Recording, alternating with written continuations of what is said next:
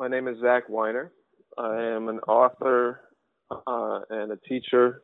My debut novel, What We Never Had, is out on Rare Bird Books right now. Uh, get it wherever fine books are sold. Uh, and I'm speaking today with my old friend Alex Maslansky, um, owner of uh, Stories, Books, and Cafe in Echo Park in Los Angeles. Uh, Alex and I go back to middle school.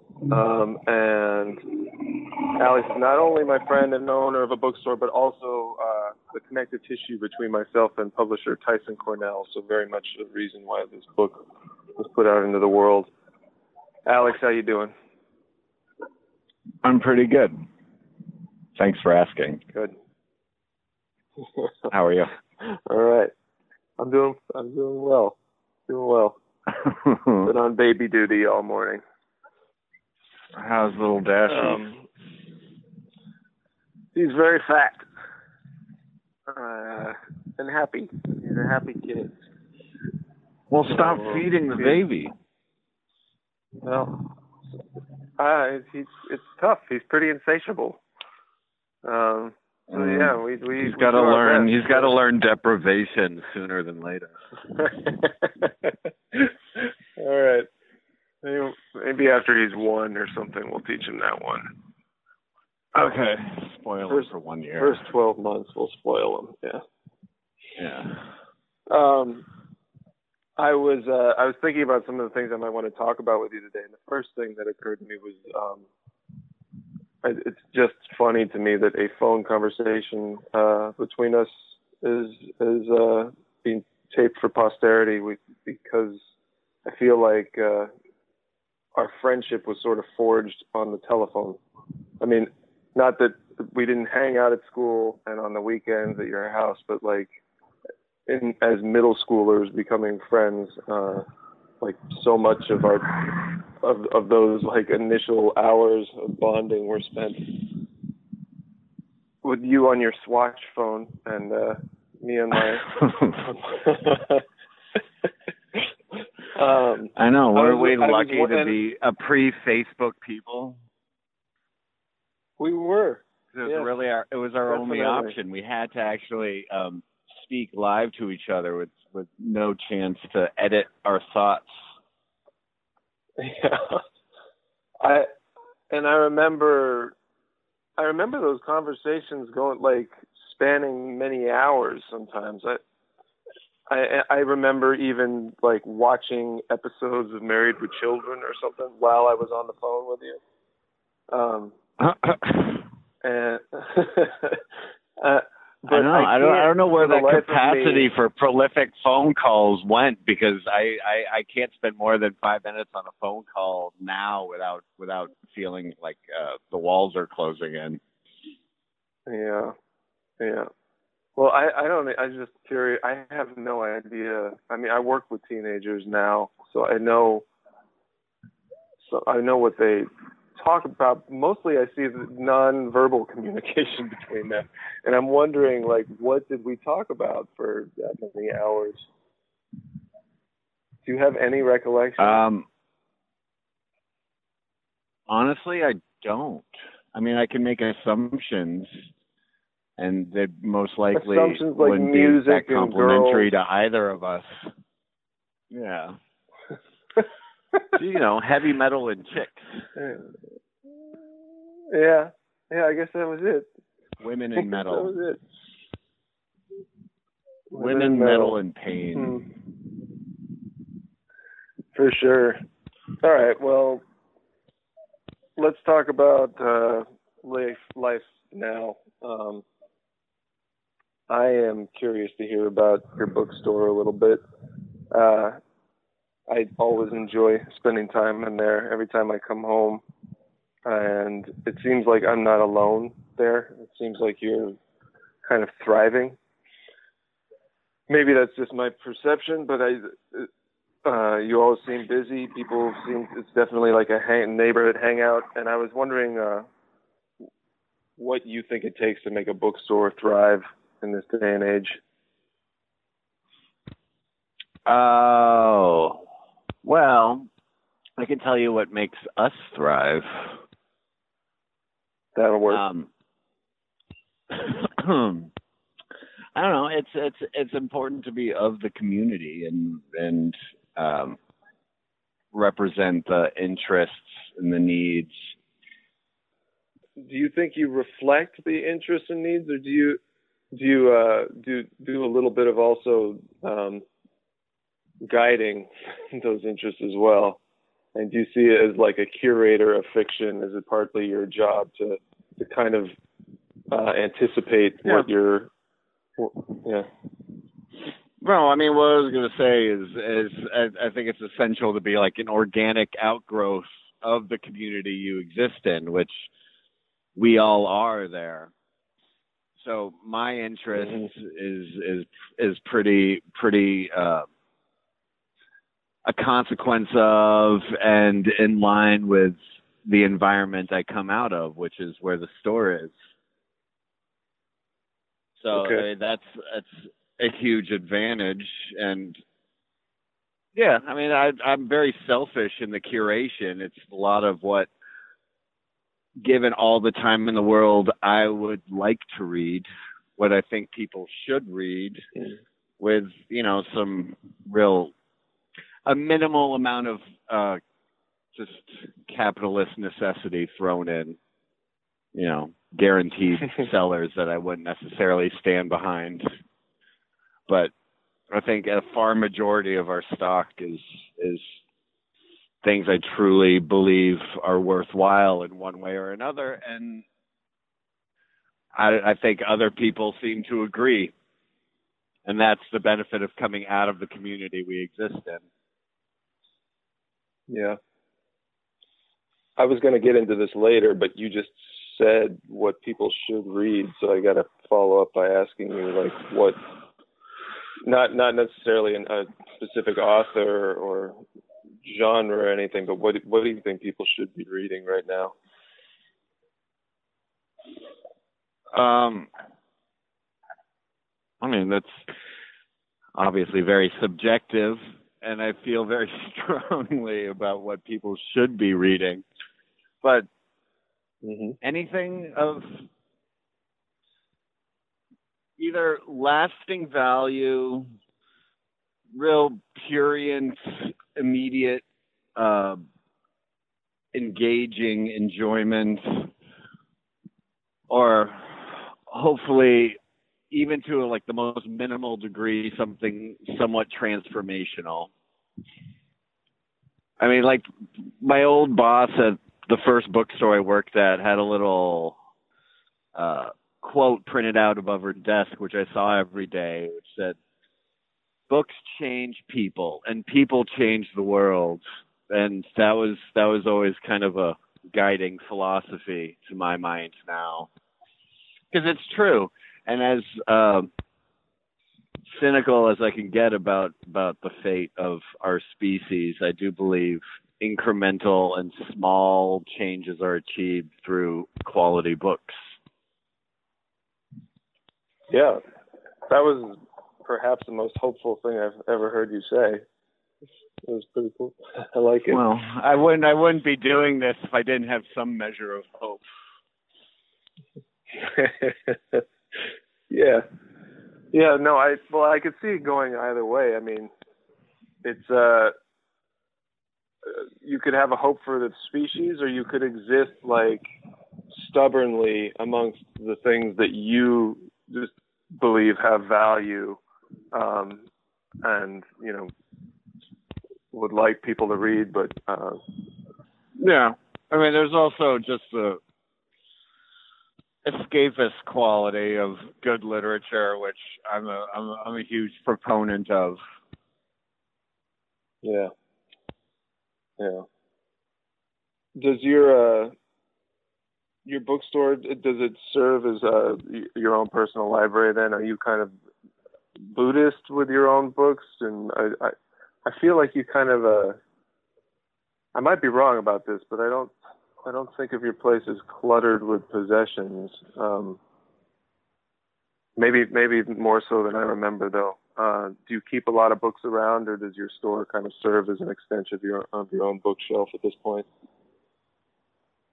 No, I have a lot of books. And since I'm moving soon, I've been looking at them every day. Uh, you know, imagining the boxing and the lifting of them all. It's the most dissuasive part about moving is the books. yeah, yeah. Um, then what's on? Uh, do you feel like getting rid of part of them, or of some of some portion of them, or do you feel too connected? You have to kind of have them around. Um, I, you know, every every few. No, every few years I go through a culling, and I just did one like a year ago, so I don't I don't think I'm ready for another yet. Yeah.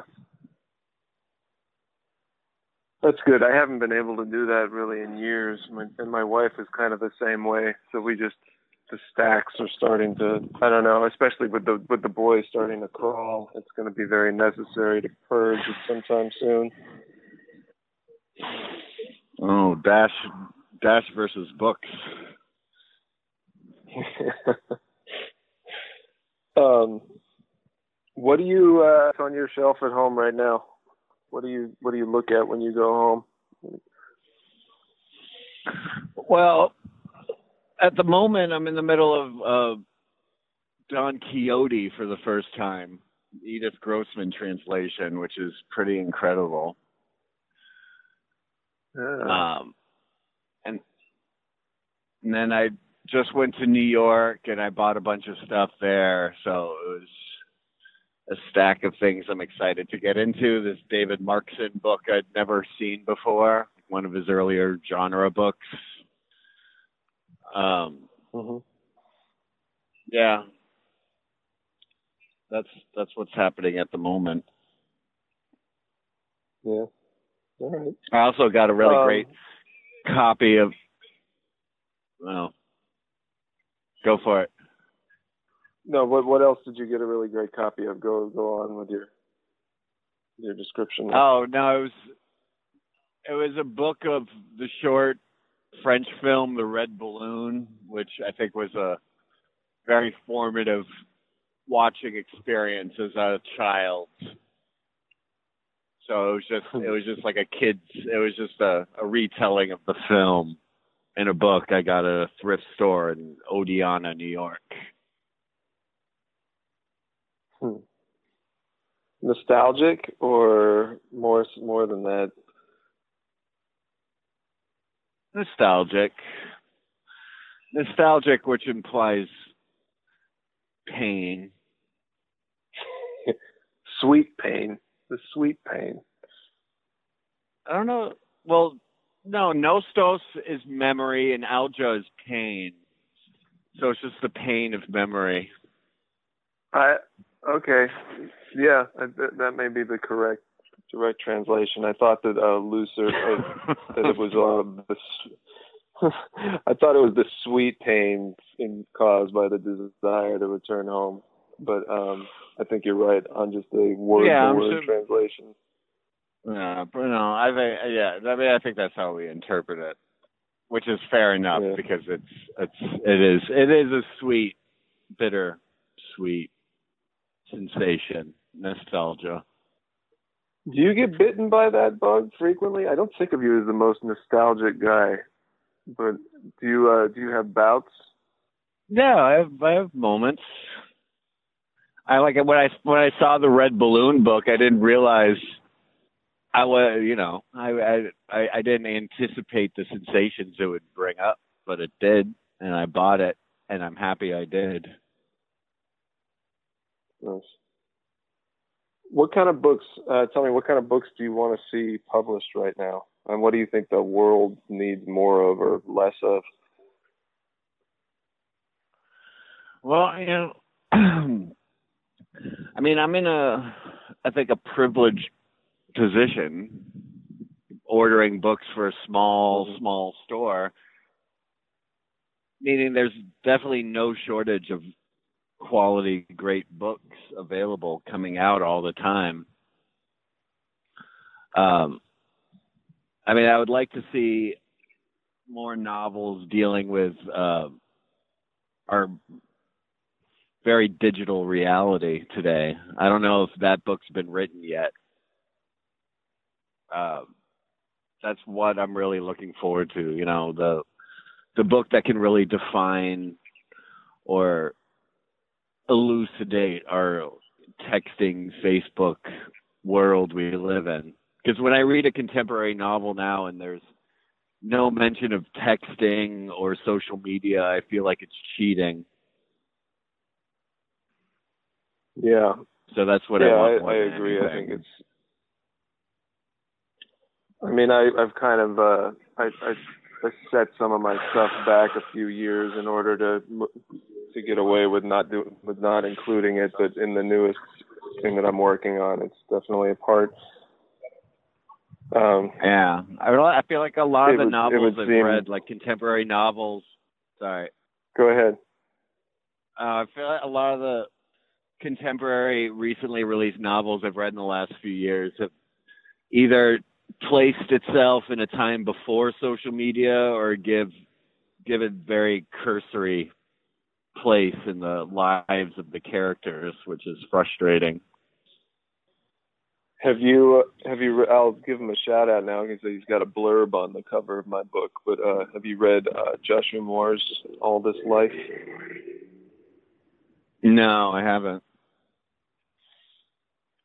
I think uh, I think you'll find that engagement with technology that you're seeking and the reflection in today's society. It's very present and I think pretty gracefully done. I'll check it out. Yeah. Um, cool. Uh, yeah, I was reading. A, there was another book that I wanted to talk about just because I I just got it last week um, and picked it up the other day. It was uh, Peter Orner's new book, "Am I Alone Here?"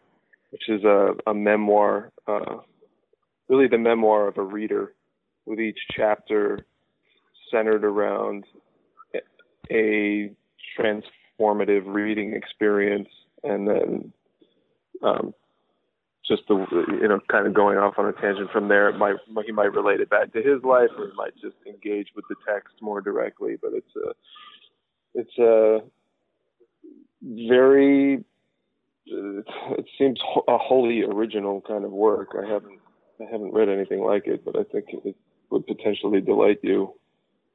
Mm, I'll check it out. Is it? Did you ever read Books of My Life, the Henry Miller one? No, I never did. That was, I think that was that was the book that introduced me to Celine and Blaise Cendrars for the first time, both of which were very mm.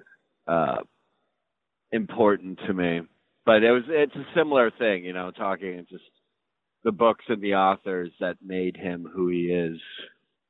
But yeah. what was the who who is the author oh. of Am I Alone Here? Peter Orner. He's uh okay. I'll check it out.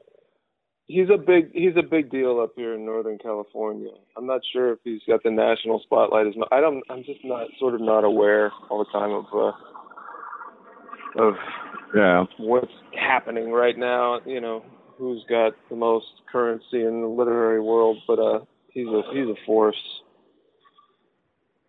Um and i especially appreciate it because a lot of it is uh short fiction as well. And i think uh going circling back to some of the stories that i would like to see published more right now um i i i still i can't quite figure out why why uh, collections of short fiction haven't um, been rediscovered in a larger way. I don't know if you're seeing many new collections come into the store or not. Well, there's the Joy Williams.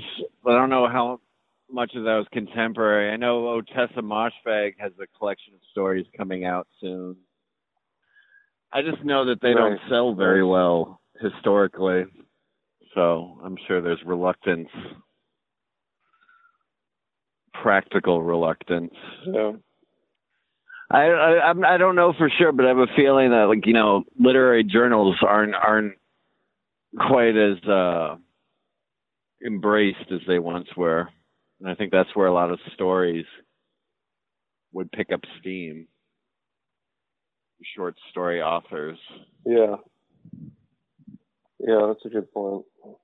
I see. I know a few stores in the Bay Area that that seem to have a good selection of journals, but really, it's it's just a select few. Most of that has moved online. Yeah. Yeah.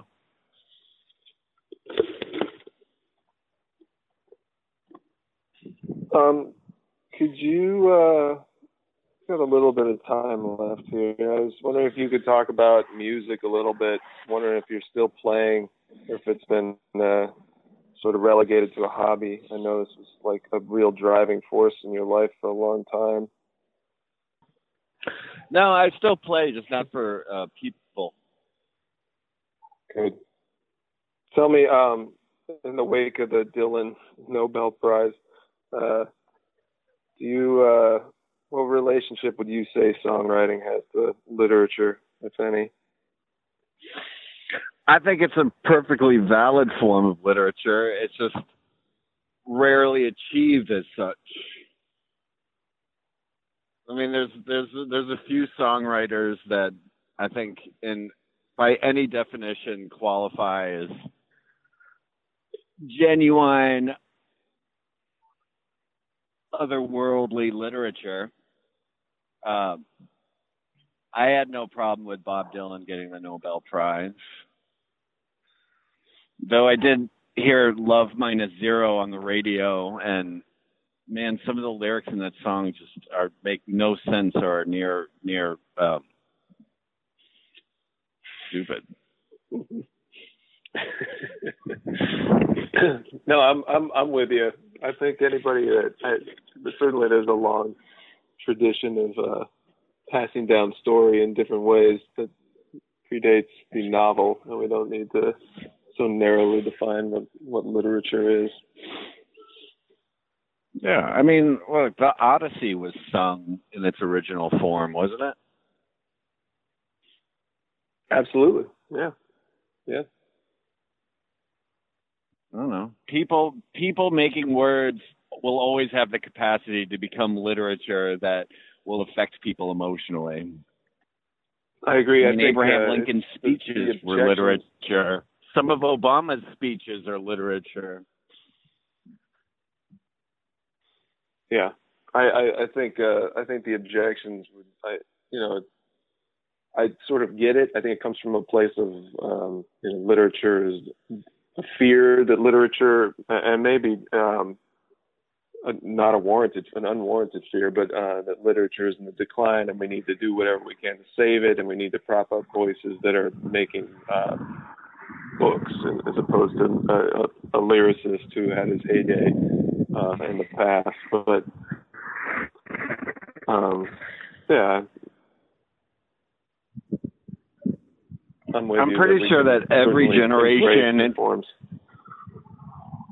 Yeah, I think every generation in human history has has professed a decline in the standards of of art and literature. Do you think they're right? Do you think we're on a downward trajectory?